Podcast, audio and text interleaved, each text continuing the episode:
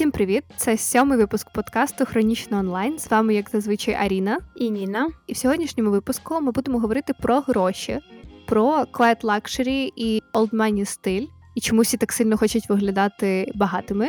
Поговоримо про те, хто такі люди, dual income, no kids, і чому люди онлайн їм заздрять. А також поговоримо про зворотній бік цих трендів, про no buy year і що це таке. Та, і про людей, які радикально відмовились витрачати гроші. Ніно, мені цікаво, коли ти вперше почула про тренд old money або quiet luxury, тому що насправді ця історія штурмувала, я не знаю, вона тримала просто в заручниках TikTok та інші соцмережі на протязі останнього року. Наразі там більше тринадцять мільярдів переглядів по цьому хештегу, принаймні в TikTok. І всі дуже хочуть виглядати як старі гроші, old wealth, old money, whatever.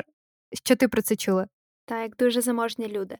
Я знала, що існує цей тренд, і загалом знаю, що люди часто вдягаються так, щоб виглядати заможно, і надарма, знаєш, кажуть, mm-hmm. зустр- зустрічають по одежині, а проведжають по розуму. От, але я не знала, що він так називається. І, власне, mm-hmm. цей тренд привернув мою увагу у листопаді, коли я натрапила на статтю у Financial Times про сестер Олсен та їхній бренд The Row. Про цей бренд я також знала раніше, і ось mm-hmm. е, взагалі, якби сестри Олсен, якщо ви зросли, як я, в дев'яності, mm-hmm. ви могли бачити багато фільмів з ними. Вони були просто супер популярні. Е, і ось в дві тисячі шостому році вони заснували цей бренд The Row.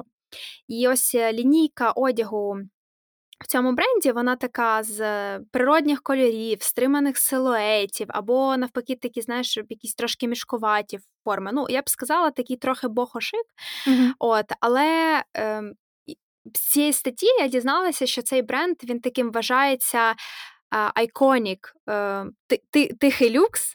Mm-hmm. Е, от, тому що, по-перше, він зроблений з дуже якісних і дорогих тканин, ось ці от натуральні кольори, і, в, і водночас на ньому, на, ніде на цьому одязі не є якісь, знаєш, кричущі mm-hmm. лейби. Просто, да, інколи, коли ти бачиш людину і на ній там щось написано, Dior, Channel і так mm-hmm. далі, воно просто кричить на тебе, а ти про це не просила. Ну, ось... це, до речі, дуже класний поінт, бо, по суті, коли з'явилася ця історія з quiet luxury, old money і так далі, я дуже часто стала чути такий, типу, трендовий звук в TikTok, де якийсь чувак пояснює, що money screams, uh, but wealth whispers. Типу, гроші кричать, типу, бабки кричать, а справжнє типу, багатство, воно тихе, воно шепоче. Його якби, воно неуловиме, воно ледве помітне, але ти знаєш, що перед тобою людина, чиї батьки збагатились на тому, що вони крали нефть. А, та, або добували діаманти десь та. У Африці. І знаєш, що можна так, типу, сказати, хто знає, той знає. Та-та-та. Тобто, хто зна- знає, що це там той бренд, то це такий показник статусу твого в суспільстві. І...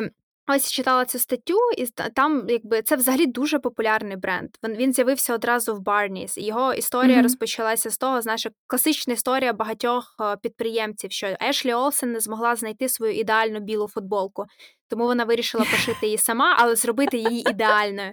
І вони випасли колекцію з семи айтемів, і її одразу придбали Barneys. І зараз mm-hmm. е, якби реселери розповідають, що це прям один з топових брендів. І я неодноразово чула навіть серед українських блогерів, що там The Row – це прям е, mm-hmm. це такий та, елемент е, статусу. І ось там, коли дивитися цінову лінійку цього, то там, наприклад, кардиган від The Row може коштувати п'ять тисяч євро, класична біла сорочка, така без нічого, півтори тисячі євро. Ти мені робиш боляче. Я не думаю Вибач. Такими цифрами. Я теж не думаю, але ну це типу quiet luxury. І ось я прочитала цю статтю, мені взагалі дуже цікаво спостерігати за сестрами Олсен, вони дуже рідко дають інтерв'ю, mm-hmm. в них немає соцмереж, і вони такі, от, знаєш, чим менше про них відомо, тим більше хочеться дізнатися. Ось вони це ексклюзивне інтерв'ю Financial Times е- отримали. І коли прочитала про цей тренд, я вже дізналася, що це називається quiet luxury. Ну, тобто, і я почала про це читати, і ми вирішили записати з тобою про цей епізод. Проте mm-hmm. для тебе, коли ми з тобою почали обговорювати, для тебе це не було новиною, бо людина сидить в тіктоці. Бо на той момент в тіктоці вже почався новий такий, типу, віток контроверсії навколо всього, що стосується quiet luxury і old money. Чому? Тому що, по-перше, це той тренд, на який супершвидко застрибнули різні бренди, зокрема, до речі, і українські бренди, тобто це дуже швидко дійшло і до нас. І вони почали е, такий типу формат, який я спостерігала якнайбільше саме по відношенню до олдмані естетики. Це лукбуки, або типу підбірка луків, або там приходив типу якийсь бренд, і він показував, каже, ось наші там айтеми, які зможуть тобі дозволити виглядати як олдмані. І потім великі бренди почали також випускати колекції, які крутяться навколо цього. Також люди почали обговорювати існуючі бренди, які мечаться з цією естетикою. Там і Longchamp, і ще якісь, тому що... Ральф Лорен, Ермес. Та-та-та, тому що на протязі попереднього періоду в інтернеті, здебільшого, лідери думок часто бувало таке, що це new money, ну тобто, що загалом, я думаю, важливо, по-перше, згадати, що old money, мається на увазі, це гроші, які людина успадкувала від своїх батьків, або, можливо, від батьків-батьків, тобто це є забезпечені люди, які передають своїм нащадкам ці гроші далі. Що зазвичай часто згадується в цьому контексті, це те, що оця людина, old money, не буде вимушена працювати жодного дня в своєму житті, тому що у неї вже є спадок, який її забезпечить. На противагу old money часто наводять саме new money. New money – це людина, яка народилась в звичайній або там сім'ї середнього класу, або lower class, не суть важлива, але в будь-якому випадку вона заробила ці гроші. І є такий стереотип, що люди, які заробляють великі гроші, але ніколи раніше з ними не мали справу, вони починають скупати дуже кричащі, брендовані, лого-хеві продукти. Згадуємо всі Луї Вітони, Луї Вітони, Гучі, це все. Чим, да, типу, чим гучніше, чим більше лейблів, тим, типу, краще. І чомусь, і тут знов вступає в роль і діалог про там класову нерівність, та, тому... Оця естетика, вона превозноситься, а естетика типу нових грошей – це апріорі погано, тому що дуже часто виникає такий вайб, наче прості люди, lower-class люди, намагаються доторкнутися до світу багатих, де they're not welcome, їх там не хочуть бачити. От такий у мене інколи був таке якесь враження, я улавлювала від от цієї всієї комунікації навколо old money і quiet luxury. І особливо забавно для мене те, що ми критикуємо там нові гроші і так далі, але, типу, по суті, коли дешевші бренди починають активно імітувати old money і конкретно цю естетику, і тут, ну, мені здається, що ти сто відсотків помічала, що всі ці речі, які обговорюються в контексті old money і quiet luxury, вони е, одноманітні. Вони всі схожі одне на одне, вони дуже... І в них немає нічого It's... такого, але вони basic, вони unoffensive. Ну, е, я, дум, я думаю, що тут якраз ось та, це така, знаєш, як особливість стилю, що вони не нав'язливі, вони ставлять тебе в центр і, типу, якби тебе доповнюють. Але якщо це класна тканина, кашемір або там ще які... От, бо дійсно, ти дивишся на цю річ The Row, на пальто, наприклад, і воно прямо, ну, воно каже тобі, вау, я з дуже класної тканини. Просто інше питання, що тобі треба заплатити за нього десять тисяч євро, і чи воно так, того вартує? Парадокс же в тому, що саме якщо ми говоримо про естетику old money, а не про реальних людей old money, то це загалом, ну, виглядає як якийсь косплей, знаєш, косплей якогось образу. Та, та. І коли ми дивимось на е, значно дешевші бренди, мас-маркет бренди, які це підхопили і почали робити якісь там брючки, рубашечки, дуже там з нальотом того, що людина намагається виглядати. Ну, мені це нагадує стиль препі, знаєш, такий типу бізнес-кежуал вайб, та? Е, і коли ми говоримо про old money в контексті речі, яка коштує там, типу, півтори тисячі гривень і зроблена там ногами десь в кошмарному виробництві, це вже починає виглядати як якесь знущання над самим собою і так. над своєю ідентичністю. Ну, тут уже, знаєш, типу, треба цікавитись дійсно, ну, хто хоче цікавитися, де і за яких умов виготовляють речі того чи іншого бренду, і чи їх купувати, але, знаєш, на мій погляд, це мистецтво. Тому що якщо в тебе є кошти, вдягнутися стильно, класно та будь-як – це не проблема. Угу. Коли в тебе ресурси обмежені, і ти хочеш виглядати шикарно, оце челендж. І от люди, яким вдається досягнути вигляду заможних таких людей, ем, ну, і І при, і при цьому підібрати це все, десь там повирувати собі не за космічні кошти, ну це досить круто. З, з іншого боку, що класно в цьому тренді, те, що ці речі, от взагалі, що визначає цей стиль ем, угу. старих грошей або тихого люксу, це те, що вони поза часом. Якщо це, наприклад, Згодно. кашемірове пальто кольору кемел, то ви можете носити його п'ять-десять років підряд, і, ну, там уже треба дивитись на якість, звичайно. Але це, типу, класно для е, навколишнього середовища, бо не треба купляти нове пальто кожного року. Коротше, я до того кажу, що, знаєш, типу, ось на противагу fast fashion цей е, mm-hmm. тренд досить непоганий. Сто відсотків. Але ж якщо ми, типу, дивимося на це як на естетику і на намагання виглядати, типу, питання в чому? Чого людина намагається досягти, коли вона захоплюється трендом old money або quiet luxury? Конкретно отримувати якісні речі, в які ти інвестуєш, які ти будеш носити роками, або ж намагатись імітувати заможну людину, наче одяг – це буквально єдине, що визначає те, наскільки ти, в принципі, того вартуєш як людина і як тебе сприймають оточуючі. Плюс питання, мені, наприклад, цікаво, чому на думку людей, хто фанатіє від тренду old money, принаймні в Тіктоці, в Інстаграмі і всіх брендів, які це підхопили, так, базовий гардероб – це класно і прекрасно. Але чому воно все таке нудне? Чому воно все бежеве? Чому воно все абсолютно сіре, navy blue або, типу, різні, різні або діапазон чорне. Коричневого, так. Чому не можна мати персоналіті, якщо в тебе є гроші? Ти знаєш, мені здається, що це теж така визначальна, визначальна риса цього тренду в тому, що ти типу а-ля, ну, якщо ти заможна людина, в тебе немає часу вибирати прямо цей гардероб там сидіти. Тобі треба займатися, може, якимись справами або ще щось. І ти виглядаєш ніби такий ненавмисно. От ти там mm-hmm. витягнув п'ять речей, і вони ідеально тобі скомпонувалися.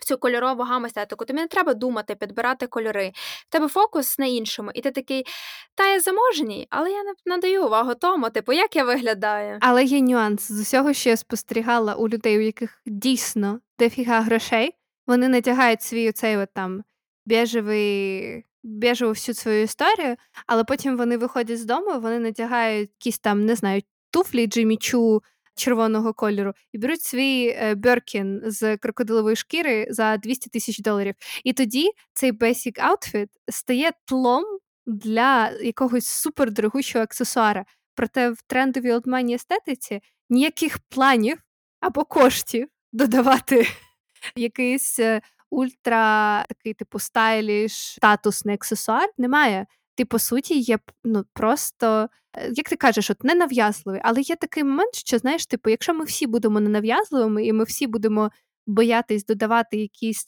statement pieces, та, або якось працювати з більш цікавим еклектичним стилем, і ми всі будемо намагатись виглядати так, як нам upper class people нав'язували останні там, тип, тисячу років існування людства, коли всі намагались косити під е, знать, а челядь, все, що у неї популярно, це погано і права на існування немає. Тобто у мене тут, тут таке, я дивлюсь, незважаючи на те, що я людина, е, яку ти якраз таки описала, якій максимально впадло вигадувати, що вона буде на себе надягати сьогодні. Менше з тим, конкретно по відношенню до old money, е, я not a fan цієї, цього типу класового косплею. Та, і при тому ти завжди виглядаєш дуже стильно.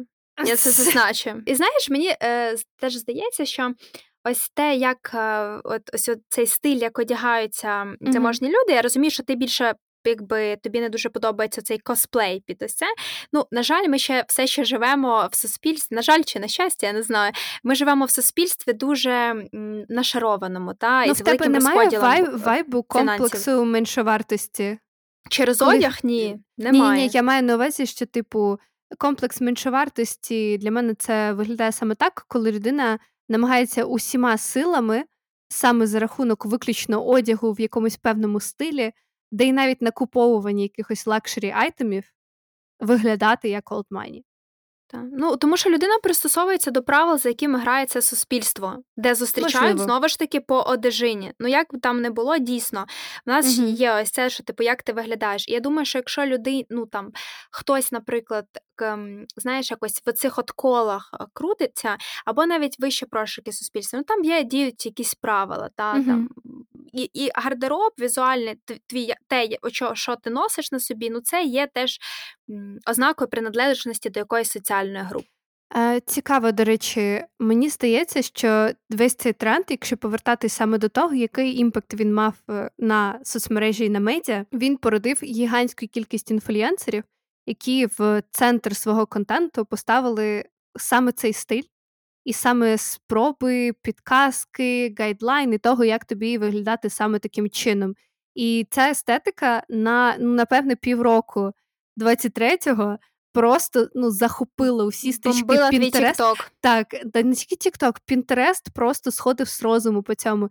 І я прям активно дуже спостерігала за тим, як люди, які до цього дозволяли собі значно більш такий, знаєш, експериментальний стиль, починають потроху адаптуватись під те, що є популярним, і те, що є універсально м, жаданим з точки зору естетичного контенту. Бо лайфстайл-блогери, їх одна якби з задач – це продукувати такий візуал, який захочеться зберігти, з яким захочеться провзаємодіяти, тому що людина хоче бути таким, як ти.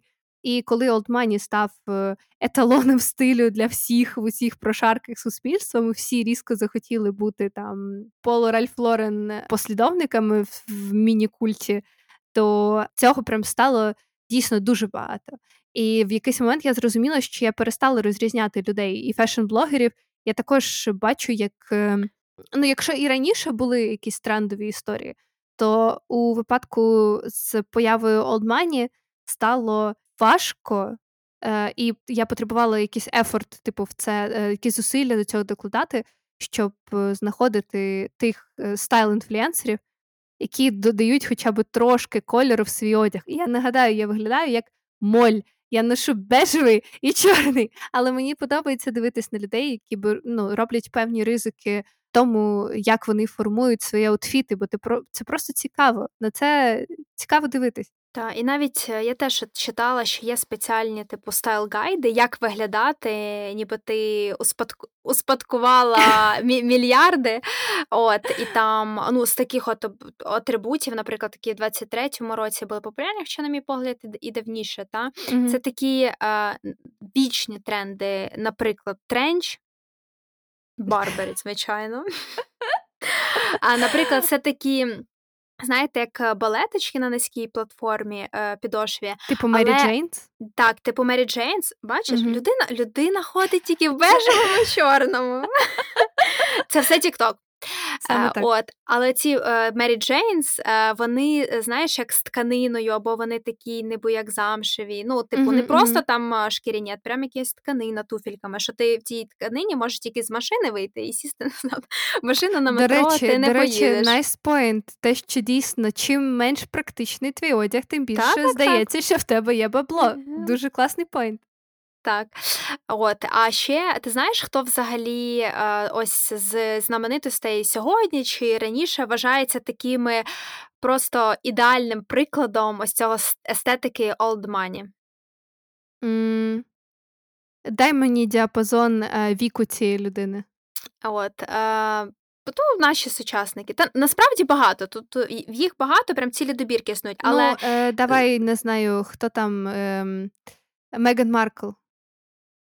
Можливо, не знаю. Ну, ну вона, вона, а... за, вона за покликом боргу якби мусить. Вона все ж таки заміж за принца вийшла. Е, так, до речі. А, Меган Маркл, я подумала, до речі. Так, да, да, ти знаєш, мені здається, що так. Е, потім вважається, що Гвінет Пелтроу. сто відсотків. Боже, а ми можемо поговорити про, е, типу, side note про Гвінет Пелтроу? Я знімаю шляпу перед цією людиною, тому що вона зробила е, свічку, яка е, називається «Smells like my vagina». Що я, що я особисто, ну, айконік. Uh, uh, she's an icon, she's a legend, never been done before. Uh... Треба, треба дарувати колишніх, щоб не забували просто. От, а потім Дженніфер Лоуренс. З чоловіків це Childish Gambino. Childish Gambino? Так, ну, я не те, так. Слухай, я не те, щоб, типу, я, я музику його слухаю, але Якось ну, не так, спостерігала, як так пише інтернет, розумієш? Прикольно, прикольно. А, ну, і, звичайно ж, сестри Олсен. І от мені так шкода, що в них немає е, свого акаунту в соцмережах, тому що в них є фанські акаунти, які їх там, знаєш, постять, де їх там mm-hmm. хтось збоку колись там, типу, здалеку відфоткав. Боже, ну як вони вдягаються mm-hmm. офігенно. От ніби вони взагалі не доклали до цього зусиль, і водночас це там сумка Row за три тисячі євро. Ну, а, але часто вони ходять в кросівках Adidas, типу, знаєш, яких якихось популярних моделях. Але я до того запитала, що однією з таких видатних фігур, яка якби надихну, надихала цей тренд, якби його дотримувалася, це була принцеса Діана. Так, якщо ти ну, подивишся на її луки, то так. вони, типу, були, да, effortless. Ревенж-дрес, але... ревенж-дрес принцеси Діани, у нього навіть ця назва є, ота чорна сукня, яку вона надягла, коли вона розійшла з Чарльзом, досі, ну, живе в моїй голові по сій день. І, до речі, що забавно, зараз, уже коли ми рефлексуємо щодо всього, що відбулося двадцять третій рік, і те, наскільки був популярний Old Money, ще, до речі, варто, напевне, згадати тут суперпопулярну в усіх соцмережах, які базуються на візуалі, Clean Girl естетика. Це, загалом, її пойнт заключається в тому, щоб якраз таки мати дуже мінімалістичний макіяж. Та, все було про якусь таку простоту, ізящність, мінімалізм, оце все. А зараз, подивимось, до речі, можемо відрефлексувати в наступному році, чим це все закінчиться. Але з того, що я спостерігаю, відбувається камбек естетики таких, типу, десятих років, десь там приблизно до дванадцятого року, одинадцятого року, і його зараз називають інді сліз, типу, як інді. Тобто, ну, класичний приклад Arctic Monkeys і вся естетика в Тамблері, яка була навколо цього всього. Тобто це такий, ну, а sleaze мається на увазі, що, типу, така, ну, людина, яка не, не сильно париться щодо свого зовнішнього вигляду, така тусовочна історія, трошки розмазаний мейк, I don't care відношення до всього. Така, знаєш, його ще називають дівчина-рок-зірки або щось таке. І оцей стиль, його дуже активно зараз починають там пушити різні блогери, і, на жаль, я бачу повернення оцього з дев'яностих героїнового шику, худоби і оцієї всієї історії. До речі, сестри Олсен так само, вони супер відомі тим, що вони цей тренд активно підпитують. Оці всі, знаєш, такі темний мейк, запавші щоки, оцей весь двіж. І мені цікаво, бо я знов, знаєш, ти побачу по класіки, як... Ми з одного, з одної протилежності різко, знаєш, типу, swing into another direction, типу, ми постійно рухаємось туди-сюди. І те, що було модно, умовно, сьогодні, завтра буде уже, ну, десь там, далеко позаду. Це Аріна монтажерка, припрошую, що ламаю четверту стіну. Але моя груднева версія не усвідомлювала, наскільки то буде пророцьке твердження. Місяць потім я завершую цей епізод. Так, всі мене без гріху, і подкаст про тренди був приречений на подібні історії. Тік-ток одностайно вирішив, що Clean Girl is out, і ми приходимо на новий виток естетики, як от Mob Wife, або дружина мафіозі. Виглядає рівно так, як чуєте. Це образ розкішної, недоступної пані у хутрах та з драматичним мейком, яка могла би бути коханкою Тоні Сопрано, і до якої на кривій козі не під'їдеш. Русня намагалась застрибнути на цей тренд та апропріювати його зі своїм блюдським славік-естетік-трендом, але не вийшло. Загалом треба купувати золоті кульчики і сподіватися, що Піта не спитає з вас потім за шубу. Другий момент. Інтернет знов зраджує людству і народжує тренд leggings legs. Це в реальності просто спін-офф теми з thigh gap, який тероризував чи не кожну дівчину у дві тисячі тринадцятому році за часів популярності Тамблеру, який пропагує, що легінси можна надягати тільки з худими ногами, між яких має бути просвіт. Ми з Ніною вже говорили про це особисто і думаємо підняти цю тему в наступних випусках, але від себе я дуже хочу попросити користувачів та користувачок Тік-Току відбуватися від себе та оточуючих, бо це дуже терапевтично. Кінець рекепу. Та, тому Old Money Aesthetics. Купила в дві тисячі третьому, носиш до дві тисячі двадцять третього. Не старіє, гарної якості. І по Girl Math, якщо порахувати exactly. на всі ці місяці, дні, я роки, згодна. Вартість цієї речі, можливо, вона себе і вповні відіб'є. Тому в ідеальному світі я хотіла би бачити саме оцей, те, що ти описуєш, mindfulness і бажання купувати якісні речі, які формують твій стиль, а також формують якийсь типу базовий гардероб, який не, ну, типу, не примушує тебе потім постійно накуповувати нове, а ти, ну, маєш свій там капсульний гардероб, неважливо, як би ти це не назвав, в тебе є все, що тобі потрібно, воно якісне, воно приємне, і воно тобі подобається. Це головне. А не для мене все ж таки іти кудись в сторону того, щоб виглядати тим, ким ти не є, і, в принципі, не те, щоб ти мусиш бути. Амінь. Так вийшло, що наші тренди сьогодні будуть об'єднані темою грошей. Другий тренд буде під прекрасною абревіатурою «Дінг», що звучить для мене дуже... Я не здатна її запам'ятати, по-перше. По-друге, вона мені звучить трошки як або, знаєш, саунд-ефект з відеогри, або як образливе прізвисько. Але «Дінг» – це... Dual income, no kids. Тобто це пара, де партнери обоє мають стабільний дохід, але в них поки що або просто немає дітей. Угу.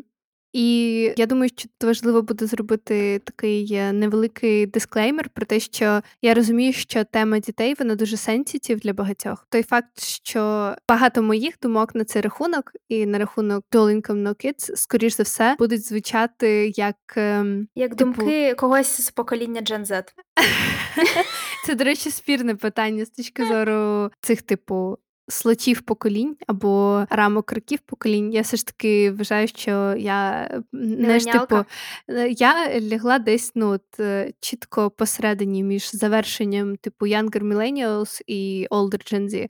Я вважаю, що ні присутність, ні відсутність дітей в парі це не є ні добре, ні погано. В ідеальному світі це має бути дуже індивідуальна історія, де кожна людина для себе вирішує, чи вона загалом готова свідомо принести дитину в цей світ. Проте, перебуваючи зараз е, на території Польщі, мені здається важливим зазначити, що, до прикладу, існує зараз достатньо багато географічних локацій, де цього вибору у людей, які здатні мати дітей, не, в принципі, немає. Це включає в себе і Польщу, і, по суті, всі консервативні штати республіканські, в яких, ну, після того, як на федеративному рівні відмінили Roe versus Wade. Та, питання дуже цікаве і серйозне, але я пропоную, знаєш, зосередитися на самому Та, цьому звичайно. тренді з дивною, з дивною абревіатурою. І якби мене хтось запитав, що означає «дінг», Uh, перше, що я своїм мозком хочу зробити, це поміняти першу літеру, але не будемо про це. uh, от, я навіть бачила TikTok, де хлопець запитує свою бабусю: бабусю, як ти думаєш, що означає «дінг»? Uh, і вона намагається здогадатися і каже: ну, це хтось розумний. Ну, в якому сенсі так, знаєш. От. Uh, але я помітила, що на TikTok не так і багато є uh, відео з цим гештегом. Мені здається, що тренд, який іде дуже поруч із Dual Income No Kids, і він існує суто на просторах TikTok, з того, що я спостерігала. Проте, мені здається, що це просто Comedy Gold. Він називається «The Girl with the List». Що це за лист, тобто список?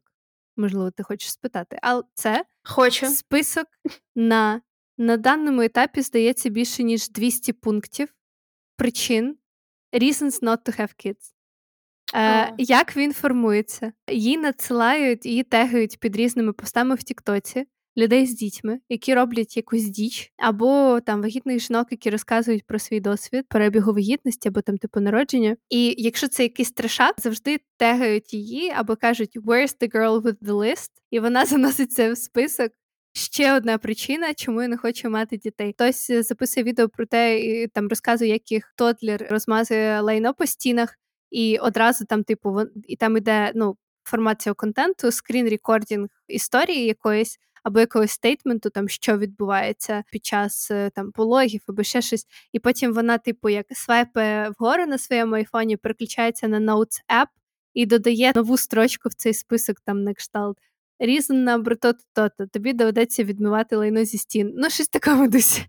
Треба, е, я не знаю, можливо, вже існує, скоріш за все існує, е, якийсь антиліст, е, типу ще список з тим, чому варто мати дітей. Я і впевнена, мені, що здається, вже зробили. Да-да-да, і мені здається, що цей список він переважить, знаєш, е, ті, які, типу, why not to, типу, чому ні. От. Mm-hmm. Я взагалі думала, що цей, ну, взагалі цей трендінг, він більше про те, про враження, типу враження, можливості, фінансові можливості, які мають люди, які наразі не мають дітей. Mm-hmm. І це в основному з того, з тих тіктоків, які я переглянула, це про те, що люди можуть легко, типу, змінювати свої плани, подорожувати, купувати собі все, що захочуть, купувати там людяники чи якісь приколи mm-hmm. там за сто доларів. Ем, от, і, ну, типу, про це. І я згадала, ну, типу, у мене багато в чому теж були такі думки, що діти – це там обмеження, ну, і це дійсно так, mm-hmm. але дивлячись, знаєш, як до цього підійти. І я згадала, що десь років п'ять тому я відкрила для себе таких ютуб-блогерів, можливо, ти чула про них, із Харріс і Джоні Харріс. Джоні Харріс, він раніше знімав відео різні такі, як короткі документалки, можна сказати, edutainment mm-hmm. для Vox, але зараз він працює типу самостійно, і в нього дуже класний блог, який пояснює там складні явища, особливо пов'язані mm-hmm. там з картами, політиками, політикою, таке. Але вони з дружиною, його дружина паралельно теж вела mm-hmm. свій блог, і вони багато де подорожували. От вони такі були, типу, їздили по всьому світу. Вони обоє з Сполучених Штатів Америки, mm-hmm. але їздили і в Європу, і в Азію, і скрізь. І знімали про це відео. І вони подорожували з двома маленькими дітьми. Mm-hmm. І це був перший такий блог, який відкрив для мене можливість, ну, взагалі думку про те, що якщо в тебе є діти, це не обов'язково те, що ти маєш сидіти вдома і, на... mm-hmm. і витрачати гроші тільки на дітей. Це був офігенний блог. Чому я кажу, що був? Тому що чомусь а, Іс, вона перестала mm-hmm. знімати ці відео, і, і мені дуже шкода, що так трапилось. От, але я дивилась всі її відео, деякі навіть по два рази. І вони заснували з чоловіком, з цим Джоні, компанію, яка називається mm-hmm. Bright Trip, до ковіду, щоправда. Там їм трошки не пощастило, бо вони лончнулися напередодні ковіду. Mm-hmm. І е, вони, ось ця вся компанія, ідея була в тому, щоб допомагати людям планувати комфортні, класні поїздки е, з дітьми. Mm-hmm. От, е, хотіла просто ти розказати, знаєш, типу, як е, на противагу, що е, це, типу, як хто планує і в кого, звичайно, є які можливості, але ось класний блог. Навіть якщо фізично ти, ну, можеш змусити працювати там якось е, свої всі поточні рутини, адаптувати свої хобі під наявність дитини, все ж таки, ну, достатньо важко заперечувати, що діти – це, ну, безпосередній додатковий кост і зазвичай достатньо високий, особливо в країнах, де соціальне забезпечення не включає в себе можливість там безкоштовних садочків або чогось ще. Для мене все зводиться до того, що в цьому світі, якщо в тебе є гроші, немає нічого неможливого. І мати повноцінне життя за наявності дитини також цілком реально.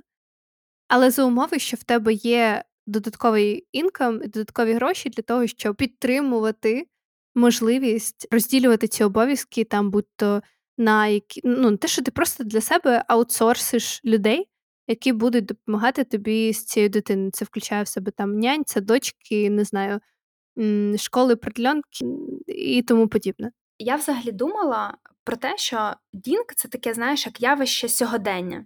Mm-hmm. От коли люди більше розуміють, що в світі, ну, якби все більше можливостей, вони не хочуть себе обмежувати, і з'явилась так ідея ось цього дінг. Але, насправді, вперше цей термін е, в медіа вжили ще в тисяча дев'ятсот вісімдесят сьомому році, тому, mm-hmm. sorry, Gen Z, але бумери були перші. Е, от, і цей термін вжили в статті м, на Time, Mm-hmm. журналу Time, про те, що, типу, якось стаття називалась по типу «Living here as a dinks». Ну, коротше, терм, термін не новий. І всі статті на той час підрахували, що для того, щоб виховати дитину, типу, скільки треба в середньостатистичній американській сім'ї, скільки треба коштів, щоб от одну дитину mm-hmm. виховати від народження до вісімнадцяти років. Mm-hmm. І вони підрахували, що в той час це було сто тисяч доларів. Угу. Звичайна інфляція, беремо на те, що пройшло багато років, і наразі там на дві тисячі двадцять другий рік ця сума вже становить триста десять тисяч доларів. Там основний типу аргумент в тому, е, типу, не що в людей немає коштів, а що вони ці кошти, в них є ці зайві кошти, бо двоє людей угу. отримують дохід, але що вони ці кошти там, знаєш, краще витратять на подорожі, на смачну їжу, на досвід якийсь новий, угу. аніж, ну, там не йдеться про те, що в людини немає коштів, знаєш. Угу. Е, от. Але я теж вважаю, що це абсолютно право кожної людини вирішувати, хочуть вони дітей чи ні. It's up to everyone, і угу. Тому для mm-hmm. мене просто цей тренд, там триста сорок два мільйони переглядів на Тіктоці, знову ж таки, набагато менше, ніж ті тренди, які ми вже обговорювали. Просто цікаво було подивитися саме на це, на це явище цього, цієї абревіатури. Mm-hmm. Для мене вона дивна, і я б взагалі не уявила, що би я знімала. М- мені здається, що для людей, які з якихось причин або поки що там не мають дітей, або в принципі не хочуть їх заводити, е- на якийсь момент в часі в соцмережах було дуже багато контенту, мені здається, все ж таки диспропорційно, про те, чому дітей там мати класно і чому ти мусиш хотіти дітей. Знаєш, там різні оці фемілі-блогери, особливо Інстаграм цим відомий, там естетичний контент, знаєш, там типу тільки народилась дитина, уже там, я от зараз підписана на одну знайому, і вона тільки що народила другого сина, ще на, уже якби в пості, де відбувається якби ревіл того, що ось це там моя нова дитина, там уже є дерев'яні плашечки з лазерним гравіюванням, з його ім'ям, якийсь там тематичний декор, купа якихось дрібних штук, які треба було замовити ще заздалегідь, знаєш, і дуже багато цього контенту, який тобі наче продає ідею того, що мати дитину – це естетично, класно. І загалом раніше прийняття ідеї того, що людина може просто не хотіти дитину, не тому, що вона не спроможна мати дітей, а тому, що вона не хоче. Такою думкою не дуже активно ділились і відчували себе більш обмеженими в тому, щоб висловлювати це напряму. На мою думку, сучасні соцмережі і в особливості TikTok, вони дуже змінили цей підхід. Бачить позитивну сторону цього всього для мене стовідсотково це про цей класичний приклад, до якого ми з тобою регулярно повертаємось по відношенню до різних трендів. Якби так можна.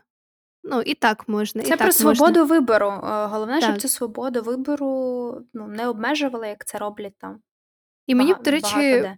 Подобається, що люди також можуть іронізувати над багатьма аспектами цієї динк-культури, динк-лайфстайлу. До прикладу, ну я думаю, що ми всі чули, там, хто бездітний, про те, що це інфантильно, що там небажання або вагання заводити дітей – це, типу, також незріла позиція, і що доросла там людина має хотіти і оце все там створити сім'ю і так далі. Коротше, я дуже часто чула аргумент про те, що людина по-справжньому, типу, доросліша тільки тоді, коли вона заводить дітей, і оце все. Проте ем, контент-креатори на цю тему до Lincoln No Kids, вони дуже часто жартують над цим і навпаки показують там, до прикладу, ось це моя там колекція ретро Nintendo ігор, яку я купив за гроші, які я міг би витратити на дитину. Оце там ще щось у мене. О, ось це все там я міг самостійно оплатити, тому що у мене немає дитини. Або там, типу, ви часто мене питаєте, в чому секрет того, що я можу собі так багато дозволити. Tips, tips and tricks on how to make money, don't have kids. Ну, і такі типу штуки. Мені це виглядає забавним. Я дійсно не бачу в цьому нічого м, такого harmful, якогось е, е, того, що мусить нашкодити. І так само, як існує контент, який активно підтримує і пушить ідею того, що діти – це щастя. Має бути і щось для людей, які для себе вирішили з тих чи інших причин цього не робити. Я думаю, це класно. У нас тут відбулася дуже забавна ситуація, яка ще смішніше буде виглядати в контексті наступного тренду. Приходимо ми, значить, записувати подкаст. І я тут нещодавно для себе відкрила світ японської канцелярії і, зокрема, планерів. Замовила собі, причому полювала на нього дуже довго, бо з Японії його вести триста років, плюс проходити митницю. Я з цим більше не зв'язуюсь після того, як собі механічну клавіатуру замовляла з України в Польщу і оплатила мита, ну, типу, третину ціни. Загалом знайшла для себе там, типу, на німецькому Амазоні. Це була така, ну, багатоходовочка. Вирішила поділитися з Ніною своєю дуже такою нішевою... Урвала. Та, урвала своєю нішевою такою знахідкою. Кажу, ось приходжу, піднімаю, показую в камеру, дивись, Ніна, зробила, знайшла, вірніше, собі планер, взагалі, ти коли-небудь про таке чула, Hobonichi, планер, теко. І в цей момент Ніна каже, та-та, дуже цікава штука, і дістає такий самий показує мені. В цей момент я зрозуміла, що я ніхіра не трендсеттер, що я дуже бейсік. Ні, ти трендсеттерка. Ти трендсеттерка для мене була, є і завжди будеш. Тут просто історія така, що це не мій пленер. Цей пленер попросив мене привезти чоловік. Я кілька тижнів тому там їздила в відрядження в Нью-Йорк, і там є декілька японських магазинів з цією японською канцелярією. Я, чесно, до цього моменту взагалі нічого не чула про ці блокноти, хоча мені дуже подобається канцелярія, і це одна з якби категорій, на які я постійно витрачаю кошти, але ми про це поговоримо в наступному, mm-hmm. коли будемо обговорювати наступний тренд.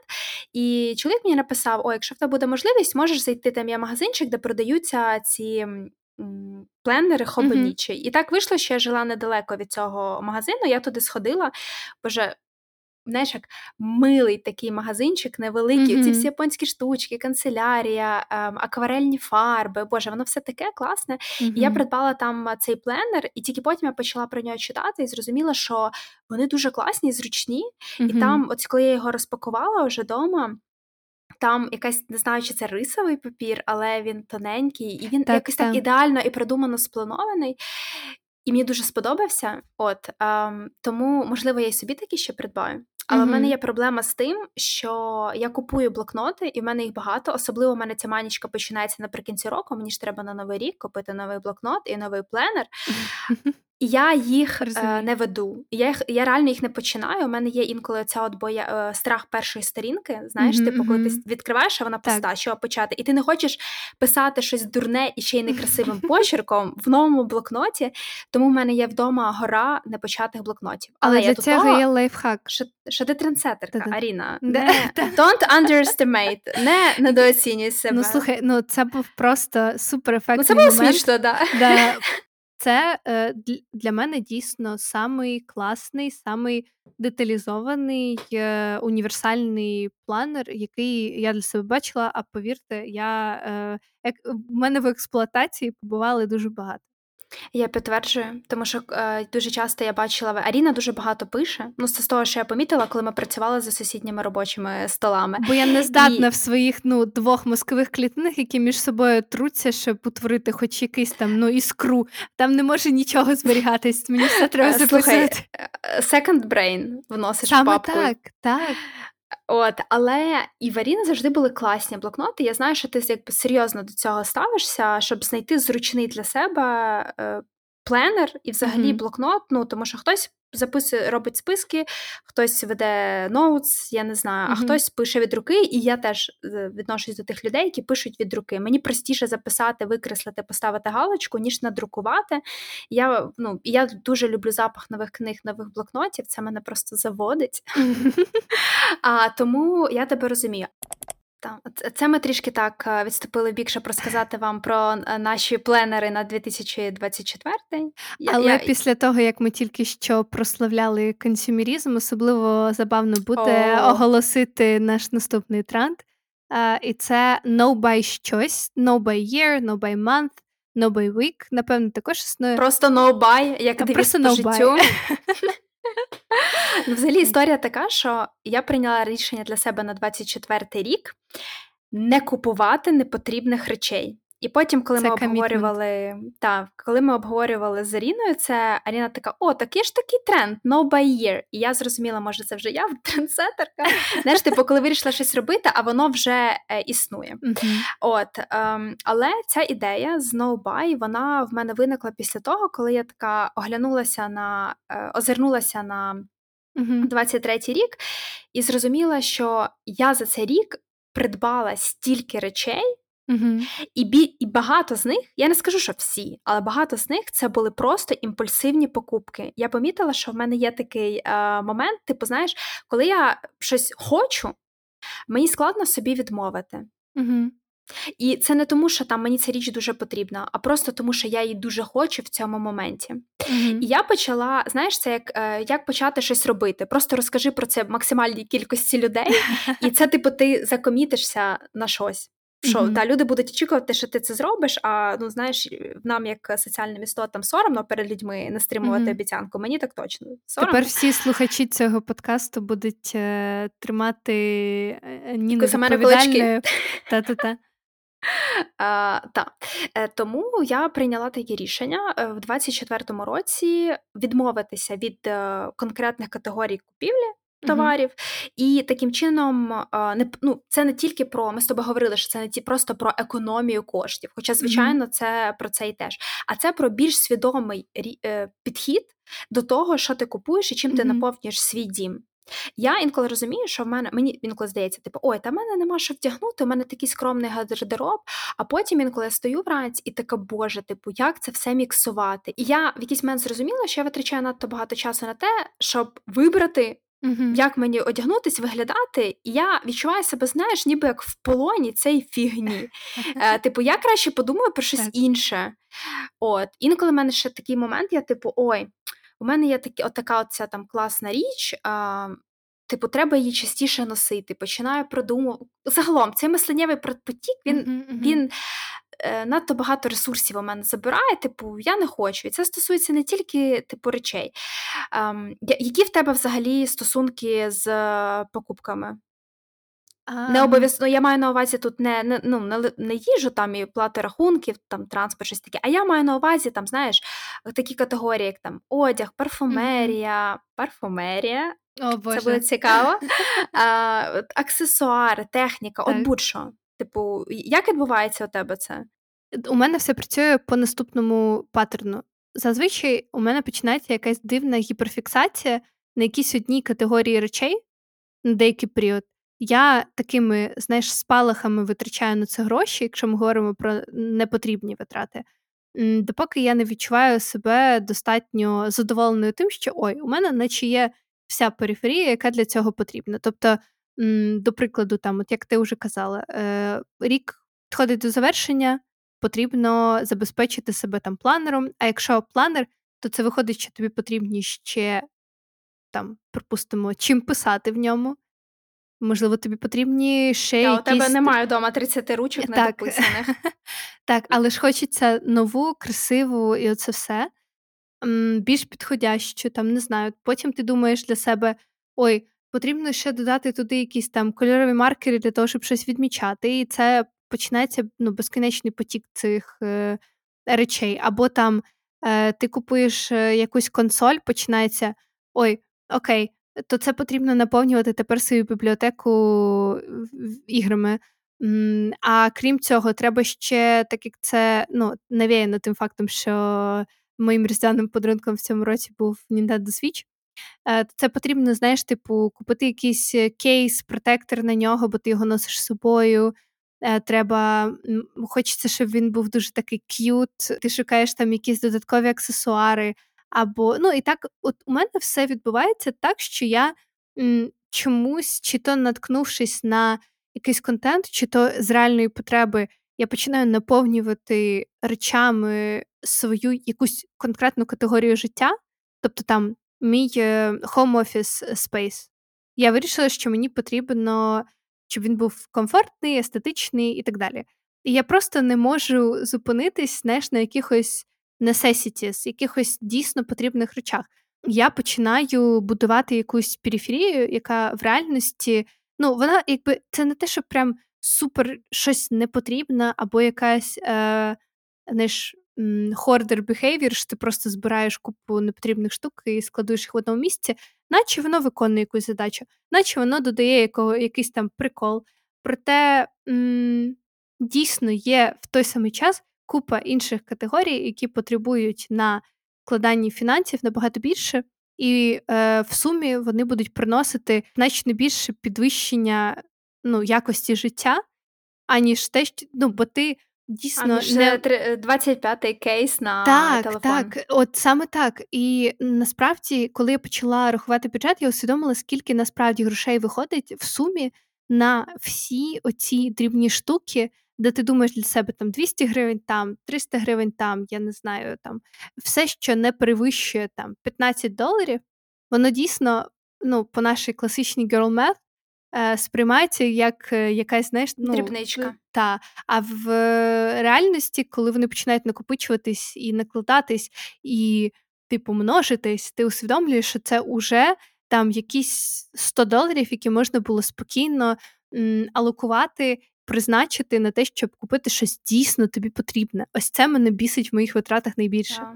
Ну, ти знаєш, для мене ще шопінг останні ці два роки повномасштабного вторгнення мав і терапевтичну функцію. Mm-hmm. І я от інколи, знаєш, купила щось нове, і воно мені приносить задоволення. Думаю, класно, я там купи, ну, купила собі, mm-hmm. наприклад, новий костюм, чи піджак, чи якийсь класний худік. Але я зрозуміла, що оцей от ефект від нової, задоволення від нової речі, він все зменшується і зменшується. Інколи я щось купила, а на наступний день вже тупо забула, що так. я це купила. І ось це для мене були такими, знаєш, як маячками, що це, ну, не окей. І в якийсь момент я ще зрозуміла, що у мене є... Типу, різні категорії речей, наприклад, одягу, бо я цього року чомусь в мене на одяг пішло багато фінансів. Mm-hmm. І я розумію, що в мене, ну, от будь-яка категорія, вона має що представити. Знаєш, mm-hmm. там бізнес-кежуал, більш класичний стиль, якщо це якісь робочі зустрічі або заходи, там це якісь костюми, піджаки, mm-hmm. це якийсь спортивний одяг, худіки, загалом. І знаєш, у мене ще був такий момент, що якщо ти їдеш в якусь поїздку, тобі обов'язково так. треба щось класне собі звідти привезти. Ну, ти знаєш, mm-hmm. ми з тобою, а, мені здається, рік тому Обиді ми з тобою перше поїхали да, в Нью-Йорк, і в нас це був, типу, знаєш, як мозок якісь моменти відключився, бо нам треба було все. Типу, дірвались, ходили, знаєш, да, дві, дві дівчинки виїхали з е, країни. Столицю консюмеризму так. в Нью-Йорк. От. І коли ти з кожної поїздки вже так щось типу собі приводиш, там десь якусь спідницю, там, ну, там ще якусь кофточку, mm-hmm. там якісь кросівки, кеди, тренч. Mm-hmm.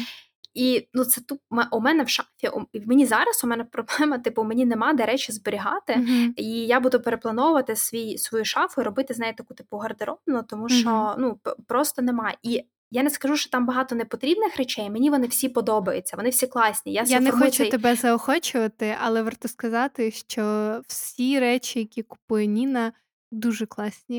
І О, виглядає, Боже, дякую, виглядає, дякую. Вона завжди як е, наша офісна it girl. Е, я, oh сум, я, сум, я сумую за її щоденними луками і проходці по коридору. Mm? Це, це дуже навзаєм, Аріна. І щось в моєму гардеробі з'явилося завдяки тобі також, бо ти мене надихнула. Знаєш, мені це найкращий момент, який мені продається, подивитися, як це виглядає mm-hmm. на комусь. На цьому побудовані весь Пінтерест і половина соцмереж. Так, от. І ось та, я прийняла таке рішення в двадцять четвертому році е, зменшити, ну, взагалі піти на такий no-buy challenge, uh-huh. а, але я визначила конкретні категорії, в яких я не буду купувати нічого, uh-huh. е, але е, виключення це може бути, наприклад, що це мені критично необхідно. Ну, mm-hmm. я не знаю, там, немає взагалі надірявих шкарпеток, що, типу, знаєш, там, з області фантастики mm-hmm. в мене дуже багато шкарпеток, я не знаю, чому. А в мене якийсь фетиш на, на купівлю шкарпеток. А, або, там, знаєш, типу, нові, там, якісь білизну, там, mm-hmm. трусішки нові дуже треба. От, але загалом я, я прописала прям ці категорії, я можу тобі навіть поділитися mm-hmm. ними, та, типу, ось, ем, одяг, включає mm-hmm. білизну, шкарпетки, колготки, прикраси mm-hmm. е, та аксесуари. Аксесуари – це сумки, окуляри або mm-hmm. щось типу схоже, бо в мене є, ну, типу, в мене зір мінусовий, і ось оправи – це теж одна з речей, на які я так. часто можу витрачати кошти. І так виходить, що е, так, ти купила там оправу, недорогу знайшла, але туди вставити лінзи і заплатити за роботу, звичайно. І це часто... Типу, коштує більше, ніж сама оправа. Це завжди mm-hmm. коштує в мене чомусь більше, ніж сама оправа. А, потім, ось про ем, момент з канцелярією. Блокноти, ручки, канцтовари. Mm-hmm. Теж я це виключаю. Плюс ти мені подарувала супер-піар-пленер. Я буду ним користуватися. Дякую тобі. Взуття, техніка. І е, сюди входить аксесуари на телефон, ноут і всю mm-hmm. мою техніку. Це, типу, всякі там кейси і, ну, всяка інша штука. Так. Паперові книги, електронні mm-hmm. лишаю, паперові забираю, тому що маю просто дуже велику непрочитану ще бібліотеку. Mm-hmm. Тут ще з класного мені на день народження подарували сертифікат в книжковий магазин на тисячу гривень, тому в мене такий, типу, тут є чіт-код. а, от, але загалом, та, папер, паперові книги. Mm-hmm. А, і що ще? А, і парфумерія. Бо... But. Я не знаю, у мене дуже багато різних парфумів наразі, mm-hmm. в невеличких таких баночках, і я хочу їх використати. Ну, це, ти знаєш, я не дуже багато ще прям, якби, ну, думала про це. Ну, це базові категорії, mm-hmm. з яких я буду починати. От, але я бачила ще... На цю тему є багато відео на Ютубі, і я бачила там одна блогерка, вона, наприклад, в неї, вона поділила цей список на greenlist, тобто те, що вона точно купує. Mm-hmm. Там їжа, їжа і всякі там потрібні штуки для своєго, своєї собаки. Ну, коротше, косметика, mm-hmm. як тільки вона закінчується, та, я теж візьму цей підхід, не купувати ще один лосьон для тіла, якщо mm-hmm. там чи крем, поки попередній, типу, не закінчився повністю, от все, я викидаю банку, типу, mm-hmm. значить, значить, можу купити новий. Потім в неї є там жовтий список, це те, що, да, ось, це, точніше, косметика в неї в жовтому списку, це те, що закінчилось, вона, типу, як рефіл. Mm-hmm.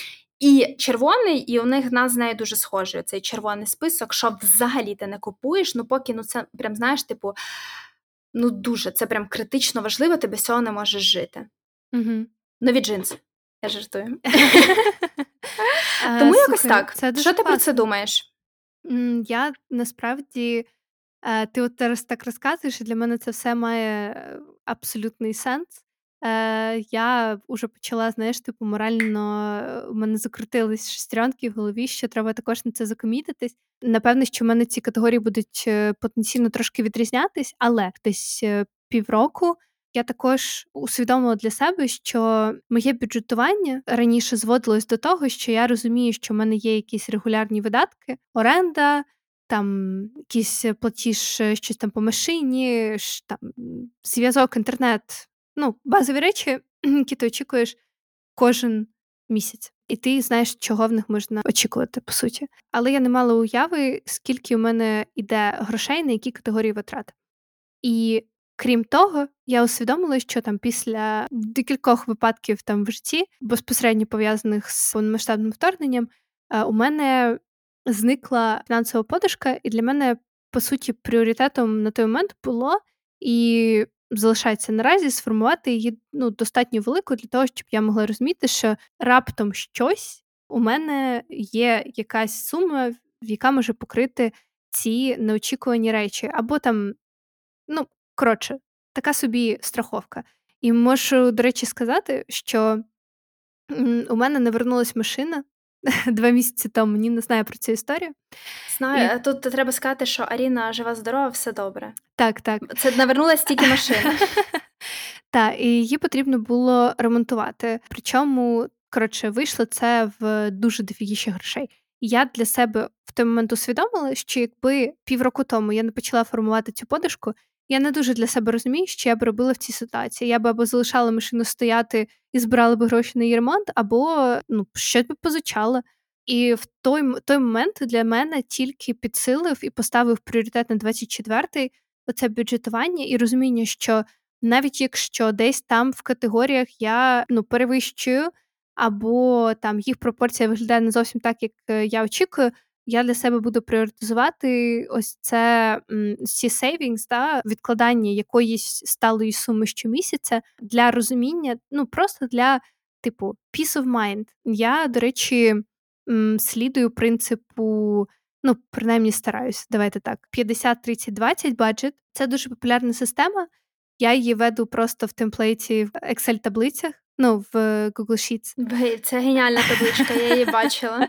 Аріна зі мною поділилась шаблоном, але я грішу, я не заповняю, бо мені здається, це дуже багато часу йде, але я тобою захоплююсь, що ти це робиш. Е, ну, в реальності я просто, навіть якщо я забуваю там і заповнювати декілька днів, то я просто потім сідаю, умовно, з чашкою кави і витрачаю там, ну, десять хвилин максимум на те, щоб внести декілька днів видатків.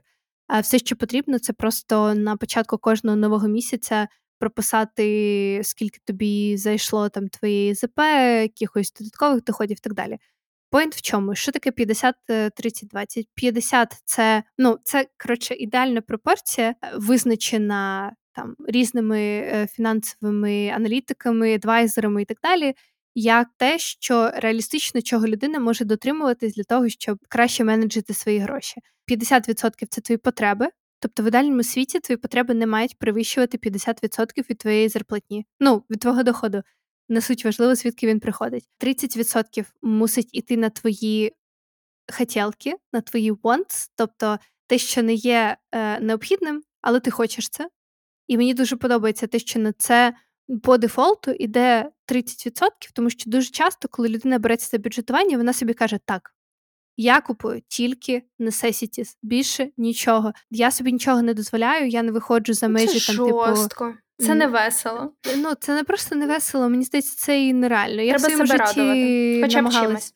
Так, я в своєму житті намагалась просто закомітитись на те, щоб я не витрачаю нічого, крім грошей на дуже базову їжу і житло. Ну, камон, це не працює. Плюс дуже часто в такому випадку, якщо ви дуже сильно свої оці «хочу» обмежуєте, ви починаєте себе виправдовувати і казати, що те, що ви хочете, насправді те, що вам ну, життєво необхідно. І я для себе зрозуміла, що, типу, коли в тебе є категорія, і ти на неї можеш витрачати гроші, набагато легше себе просто обмежити, аніж повністю закенселити всі, всі типу, що не смертельно необхідно, ані, ну, бо інакше ти просто сидиш і розказуєш собі, ну, слухай, ну це, ну, це потреба, це не я хочу, це мені треба. Ну, mm, і для мене ця система суперзручна. А двадцять відсотків іде видалі на збереження. Тобто по дефолту двадцять відсотків свого щомісячного доходу ти відправляєш на збереження. Це дуже, дуже класний підхід. Да, е, да, дуже. Для мене це реально працює. І чом, в чому прикол? Коли в тебе є оця пропорція, то у мене є таблиця, яка автоматично рахує, коли я вношу сюди категорію «мій дохід», там, типу, за місяць, і кожен місяць воно буде враховуватись не з якогось уявного доходу, а саме з того, скільки ви отримали, типу, в цьому місяці.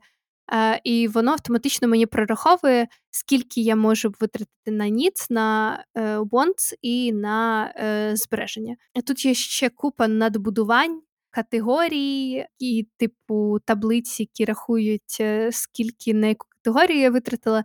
Проте на базовому рівні це дуже спрощує життя.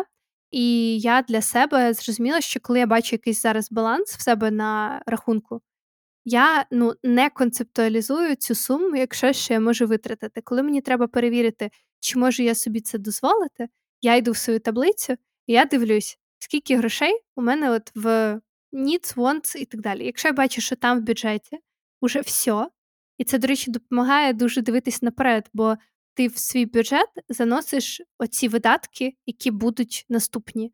Або, до прикладу, я порахувала, скільки я витратила за минулий місяць себе там, особливо не обмежуючи на продукти, і я знаю, скільки мені в цьому місяці треба відвести на цю категорію. Просто, щоб розуміти, скільки вільних грошей залишається. І це мені настільки сильно знизило мою фінансову тривожність, що я чітко Клас. розумію, що я можу, що я не можу. Це прям топ. Просто супер підхід, великий приклад для мене. От, можливо, знаєш, зроблю цей ефорт і нарешті почну mm-hmm. трекати. З приводу покупок, мені здається, тут ще, знаєш, як на наступний рік я вперше роблю такий челендж, я раніше mm-hmm. не робила там no by months, хоча це було б правильно спробувати. Перед тим, як комітитись на весь рік, яка буде система контролю, знаєш, mm-hmm. типу, хоча б якась. І я коли ходила там, знаєш, розказувала про цю ідею, що я хочу наступного року, це перестати купувати речі імпульсивно так. і поставитись до цього більш обдумано. Ну, вже сказала про це там подружкам своїм, і одна з моїх подружок, Таня, привіт, вона сказала, що їй дуже імпонує ця ідея, і вона каже, я готова піти в цей челендж з тобою. І ми з нею зробили чат в Телеграмі, який назвали No Shopping двадцять двадцять чотири, і прописали там ось ці от категорії, mm-hmm. і, типу, ще пропишемо правила і, ну, типу, і будемо одна перед одною робити, я думаю, раз на місяць такий чекін, що ми купили і чому ми купили, або mm-hmm. що ми не купили. І мені подобається, я ще дивилась кілька відео на цю тему в Ютубі. Взагалі дуже багато є відео на цю тему, mm-hmm. як виявилося, типу, як людям, там люди на початку року говорять про цей комітмент і наприкінці, що у них вийшло, що ні, діляться досвідом. І е, є різні підходи, та хтось собі там пише те, що вони точно не купують, а mm-hmm. хтось приписує категорії, що ну навпаки, що купує. Ну кожному легше, та комусь оці mm-hmm. заборони на нього не на, ну, на них не діють. А, тому легше написати, типу, що можна купувати. Е, я думаю, ще теж прикольний підхід. Це м, одна там теж дівчина ділилася, що вона іде в магазин, і, наприклад, їй дуже хочеться купити якийсь, а, там, якусь куртку, наприклад. Mm-hmm. Хоча вона їй не потрібна, у неї є куртка, але їй дуже хочеться цю, бо вона зараз дуже модна. Вона кладе її, типу, в, в, в, там, цю корзинку або бере її, ходить з нею по магазину десять хвилин, uh-huh. обдумує, чи дійсно вона їй треба. Або в мене є таке, що я ще думаю, там, знаєш, добу або двічі мені це треба, але мені, звичайно, типу, так, мені все треба. е, і, і приймає рішення, е, типу, чи купувати, чи ні. Ще один підхід, і мені здається, що він мені підійде, це, якщо ти, наприклад, хочеш щось купити, да, оця імпульсивна uh-huh. покупка, і ти такий, о, мені це, типу, це дуже треба, е, то... І якщо тобі вдалося, ну, типу, і ти цього не купуєш, то я хочу ось цю от суму, uh-huh. е, типу, ну, типу, на яку я не купила, ем, записувати їх всіх, щоб зрозуміти в результаті, скільки я могла витратити, якби дійсно піддавалася цьому так. імпульсу купити. І мені здається, для мене це цікаво. Буде uh-huh. хорошим стимулом. Типу, е, і, і це навіть не про економію. Можливо, ще можна взяти підхід, що якщо ти хочеш дуже щось купити, е, ну, ти краще ці гроші задонать. Типу, mm-hmm. від цього буде більше користі. Так. А, тому це більше не про, знову ж таки, не про економію для мене, хоча це теж дуже великий плюс, а саме дійсно про якийсь свідомий підхід до того, що ти купуєш. Так, ну і мені здається, що дуже класно оцей пойнт про можливість бачити дані, скільки ти дійсно зекономила, скільки ти могла би витратити, це дуже мотивує, тому що мене особисто... От якщо дивитись на прогрес, бо в мене, типу, під кожен місяць свій Excel-лист, і тут можна чітко бачити прогресію відсоткового відношення оцих wants і needs. Бувають якісь там моменти, де воно просідає, тобто, до прикладу, в грудні. Я, я дуже сильно намагаюся, коротше, собі не брехати, тому я кажу собі, які категорії можуть бути wants і needs реалістично. Тобто, якщо продукти – це need, то eating out, типу, заклади – це, ну, звичайно, я цього просто хочу. Ніякої життєвої необхідності в цьому, насправді, немає. Travel, квитки, кудись поїхати, щось подивитись, як і entertainment, який включає в себе також там відвідування кіно або чогось ще, звичайно, це я хочу, а не я без цього жити не можу. Так само там речі типу таксі для мене – це я хочу. Бо в реальності, якщо я не на машині, я можу і спокійно скористатися там громадським транспортом. І коли я для себе це все перерахувала і усвідомила, що є категорії, які, типу, в реальності не є потребами, але мені дуже хочеться. Тобто подарунки для мене, незважаючи на те, що мені не ок там не дарувати близьким людям щось на там їхні народження і так далі, це все ж таки я хочу. Ну, тобто, насправді, якби я прийшла до цих людей і сказала їм: любі друзі, грошей нема, дуже вибачаюсь. Я не, я, я не думаю, що м, якщо це дійсно близькі друзі, то вони були би е, якось, знаєш, смертельно ображені цим фактом. І для мене, до речі, відкриттям було, я була переконана, переконана, що я на е, заклади витрачаю набагато більше, ніж на продукти. Але стабільно з місяця в місяць я для себе спостерігаю, що на продукти уходить більше грошей. Ну, я взагалом, типу, часто купую продукти не виключно там для себе, проте е, глобально різниця там, що на продукти уходить там двадцять відсотків оцього, типу, е, disposable income, а на е, заклади, типу, дванадцять відсотків. І я зрозуміла, що проблема в тому, що коли я приходжу там, до прикладу, в супермаркет, е, якщо заклад, це завжди, знаєш, така фрівольна тема, що, ну, ти я в своїй голові завжди думаю, типу, блін, а чи варто мені там іти і зараз витрачати гроші? А коли я знаходжусь в продуктовому, я не бачу жодних проблем з тим, щоб купувати якісь, типу, імпортні снеки дивні, ще якусь херню, яку можна набагато oh, дешевше yeah. купити. Е, там, я не знаю, типу, м- оця там газована вода, або комбуча якась там, знаєш, типу, замість того, щоб просто взяти воду або там якусь місцеву колу. Е, оці всі напівекзотік продукти, це просто моя смерть. От з цим я досі борюсь. І за такі інсайти я дуже вдячна цій системі бюджетування. Так, купити чіпси з огірка. Так. Завдяки тому, що ти це робиш і купуєш різні дивні продукти, які ви ніколи раніше не пробували, так. поряд з тобою інші люди теж, знаєш, типу, пробують. Ти, так. ти така, ти експериментаторка, і плюс тобі цікаво mm-hmm. спробувати, що це за дивний продукт, який, наприклад, не продається в Україні. Слухай, але проблема ще... вже в тому, що тоді ці продукти стають уже не want, а, вірніше, не need, а want. І так. тут, тут треба, я реально в якийсь момент я вагалася, думала, чи зробити мені окрему категорію, типу, дивні снеки, Тому що для мене це такий, типу, стаття видатків. Але потім народилася ще одна категорія, якою я регулярно користуюсь, і це, типу, кава-напої. Ну, тобто, коли я беру каву десь в закладах, бо eating out – це, типу, одна категорія, і її я зменшую до якихось адекватних масштабів. А, типу, вийти з дому і взяти каву в кав'ярні – ну, це ж святе, а можна ще пару разів на день. І я зрозуміла, скільки бабла уходить саме в цю категорію. Ну, тому що, знаєш, ти ще п'єш каву на потрійному еспресо. Це такий інсайт. І, да, і п'єш і вранці, і вдень, і ввечері. Так. Але, слухай, ну це реально тебе радує. Ну, тобто, мене кава mm-hmm. дуже радує. Тому я би це, можливо, це і вон, так. але якби я це прибрала і себе в цьому обмежила, я би почувала себе поганенько. Але, ну, і тут знов ми говоримо про те, що в тебе є тридцять відсотків, які ти можеш витрачати на свої вонс. Будь ласка, ну, розпоряджайся так, так. цим бюджетом як хочеш. Це ж не те, що ти, типу, ж, режим жорсткої економії включила і все. Ну, і це, це мені це і подобається. Якщо, до прикладу, я розумію, що для мене брати каву не вдома, ну, а ця стаття існує, тому що я продовжую це робити, очевидно. Е, для мене це там важливо чомусь, то я розумію, що я можу економити на інших категоріях. Е, зайвий раз там не купити якийсь одяг, взуття, не купити якийсь ем, там, гаджет, який мені не потрібен, або там... Найгірший просто, найгірша стаття витрат, найбезглуздіше для мене, це, маю на увазі, на яку я витрачаю, всякі там, як ти згадувала, чохли на телефони, якась кастомізація різних девайсів. Там, я купила собі для механічної клавіатури кікеп в формі маленького геймбоя. Це така дурна витрата, і я все одно це роблю. І це суто для естетики. І от від цього дуже хочеться здихатись. Речі, які дійсно ультраімпульсивні і дуже поверхневі. Я так скажу, напевно. Коротше, ти вриваєшся зі мною в ноубаї, е... чи ні? Я за. No pressure. Я думаю, що мені просто треба для себе визначити, як ці категорії будуть виглядати, але дійсно, я би на це підписалась. Мені здається, було б цікаво трекати наш прогрес, потім наш час від часу чекіньтесь на подкасті. Так. Загалом, якщо Ніна зможе мене переконати, ви дізнаєтесь про це перші. Я тільки своїм прикладом зможу тебе переконати. Знаєш, мені треба цифри, факти. Так, саме так.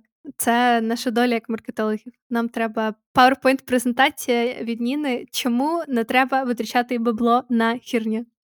Окей, в нас вийшов такий випуск і про плани, і про кошти, і про тренди. Загалом, і про гроші. Мені дуже сподобалось. Гроші, гроші, гроші. Блін, я не знаю, кому як, а я обожнюю говорити про гроші. Я досі не розумію, чому це така табуйована тема в нашому суспільстві.